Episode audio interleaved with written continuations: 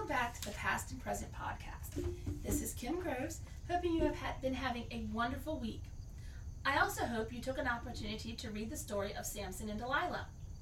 I myself enjoyed refreshing my memory with a story I haven't studied since I was young. Today, we start a multi week study on Jericho. The fall of Jericho is one of the most popular Old Testament narratives, and one that often has even the most staunch believer wondering did that really happen? We are going to dive headfirst into that question with several different articles. Now, before I introduce this week's article, and I'm actually going to do this this series a little bit differently than I did our series on Solomon. I'm actually breaking this particular article up into two parts because I I'm setting you up for what's coming up. So I'm laying a lot of groundwork this week on what the basic archaeology, the main archaeological uh, digs have shown. So I'm laying a lot of groundwork this week. Next week we'll really starve into the arguments and dive down into them uh, really hard, and then we'll we'll continue that argument uh, over the next several weeks. So um, just hang with me. This week we're laying some groundwork. We're putting that foundation in so we can have a successful study on Jericho. So I want to take a moment to discuss the broader archaeological climate. Okay, so archaeology as a field is always growing, developing, and changing. Techniques change, and every new discovery has the potential to shift timelines and even open the door to the translations of long dead languages. So, also, personal biases do come into play. And the thing is, archaeology is part an exact science and part an art. Because we can date we have science that can date things fairly precisely.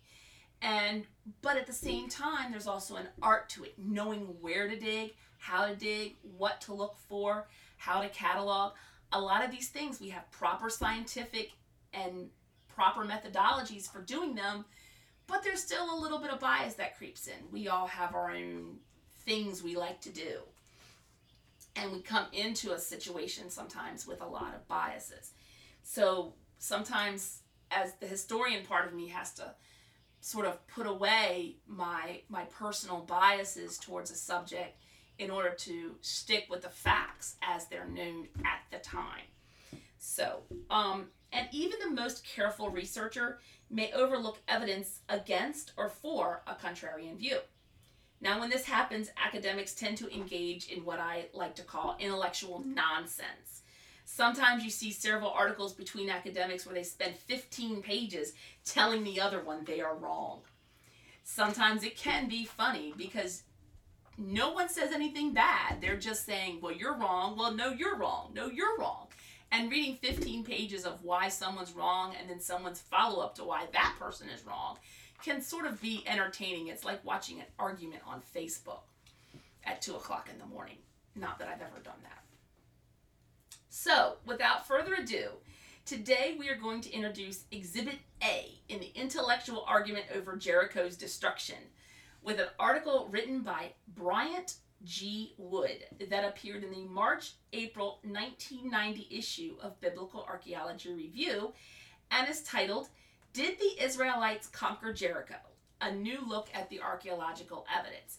And I actually remember when this article came out, and granted, I was like 15 at the time, but what I remember was it causing a stir because everyone's always debated that narrative that we've understood about Jericho's destruction. And you have the firm believers in the biblical account that say, yes, this absolutely happened because the Bible is infallible. And then you have the scientific side of the of the, the historical and sci- and archaeological community saying that's impossible. That could never have happened like that. So again, this week we're going to dive into some the two main uh, uh, archaeological expeditions that are creating our argument over the next couple of weeks. So hang with me. We're going to be okay. We're going to get through this, but you have to kind of get understanding what was going on in order to understand why this argument has become so loud. So, Dr. Wood begins by discussing some of the earliest archaeological excavations at Jericho. And these really, really early ones in the late 19th century, early part of the 20th century, uh, are aren't not really super relevant to to the discussion at hand. It's basically establishing that yes, Jericho existed. So these these first couple of archaeological excavations, I'm not even going to detail because it was like I said, more or less. Well, did this place even exist? Was the tell where where uh, Jericho was found? Was it artificial? Was it natural? So it was just diving into the question of was this actually a place? And so yes, that determined yes, this is Jericho. So um, Jericho, we are told, is located on the western edge of the Jordan Valley and has an excellent water supply and climate. It is also strategically located. Any army wanting to enter from the east would have to get through Jericho first, which is precisely what the Israelites did. Because of Jericho's biblical historical importance, it was the second site in the Holy Land undergo archaeological scrutiny. Obviously, Jerusalem was the first. While there have been several excavations, I'm going to summarize the major points of the two archaeologists in question. Now, the first person we're going to discuss is John Garstang. He was a British archaeologist. He was the first to use modern methods on the site, though his methods were still crude by today's standards. Again, archaeology is archaeological methodology is always developing, growing, changing. Tools even change from pickaxes and to paintbrushes. So just remember, his he did well, but his methods were pretty crude by today's standards. Now he dug from 1930 to 1936 and published his findings in a series of preliminary reports. It's unfortunately that Mr. Garstang dug what he did because we had a major world event happen in 1939, and that really curtailed the publication of his final report. The Second World War prevented him from publishing a final report, but after the war, he published a popular account that summarized his final views. The extent of Garstang's excavations were his excavation of a collapsed double wall he dated to the late 15th to early 14th century BCE, which we all know as the late Bronze Age, because you've been hanging with me for a while. You know these these these time frames. Now, one thing I do want to say, and I've used it, you'll you'll very rarely ever hear me use the terms BC and AD. I will usually use BCE or CE, and that says before the Common Era and the Common Era. And these are religiously neutral terms to before BC and AD, which is before Christ and anti-dominum. So I'm taking that religious religiosity out of my dating. So this is a common methodological practice done by archaeologists in every field. So it takes a religious bias out of it. So BCE or CE are going to be the preferred terms we'll be using. So, additionally, he excavated a residential area which he believed was part of the city fortified by the double wall. This could have even been the part of town where Rahab lived. He called this City 4, and it had been totally destroyed in a massive fire. He concluded the end of City 4 came about in about 1400 BCE, and he based his conclusion on pottery found in the destruction debris on scarabs recovered from nearby tombs, and the absence of Mycenaean ware. Now, Mycenaean, the Mycenaeans were a Proto-Greek group that lived on the island of Mycenae, which is outside of the, the Peloponnese, or the Greek peninsula. He assigned the destruction of Jericho to the invading Israelites. Again, I think there was some biblical bias creeping in. And his conclusions were the cause of controversy among his colleagues. Several years later, after some advances in Palestinian archaeology, Garstang asked an up and coming British archaeologist by the, name, by the name of Kathleen Kenyon to review his work. She reviewed his work and findings and determined that Jericho as a whole was destroyed at the end of the Middle Bronze Age, about the mid 16th century BCE, and was largely unoccupied throughout the Late Bronze Age except for a very small area briefly occupied in the 14th century BCE. So, because Kenyon had questions which were raised in her critique, she opened up a new campaign of excavations from 1952 through 1958. She ushered in a new era of Palestinian archaeology by introducing rigorous stratigraphic techniques detailing soil analyses and debris layers and careful recording of the sides of the excavation squares. So we've talked about strata before how you can date we can we can date with reasonable certainty a level of strata within an archaeological site by things like pottery tools that sort of thing.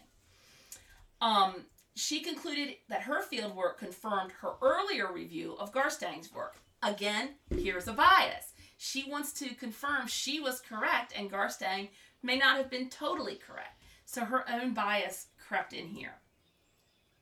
What she concluded led her to believe that no strongly fortified late Bronze Age city at Jericho was available for, Je- for Joshua to conquer. Because the biblical account talks about a thriving city, large, well populated, that, that Joshua had to overcome in order to progress into uh, Canaan or the Holy Land. Not only did Kenyon's evidence conflict with the biblical account, it actually disproved it. The, her excavations and conclusions highlighted the difficulties encountered when trying to correlate archaeological findings with biblical accounts. And the crowd goes wild. Because here we are. Now, people who don't want to believe the Bible say, Here, this lady proved that Jericho didn't happen the way it said in the Bible. Scholars have written off biblical record as folklore and religious rhetoric. When Kenyon died in 1978, she never saw the final publication of her excavation. Her conclusions were published in a popular book released the year before she completed her fieldwork. So we're talking like 56, 57, 1956, 1957. The detailed evidence of her work only became available in 1982 and 1983 when two books on pottery excavated from the area were published. This along with her stratigraphic data, allows an independent assessment of her conclusions.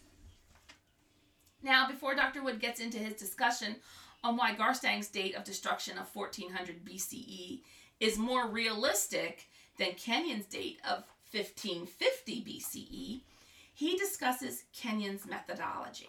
Now, I kind of gave you a, a, teaser there, but we still got to figure out why is, is Garstang more correct, and we'll get into that later. He discusses, like I said, Kenyon's methodology. The final reports on her excavations, published after her death, present only the raw data, which is actually kind of a good thing, with no analysis or comment. So when you have only the raw data to deal with, you can make more independent conclusions.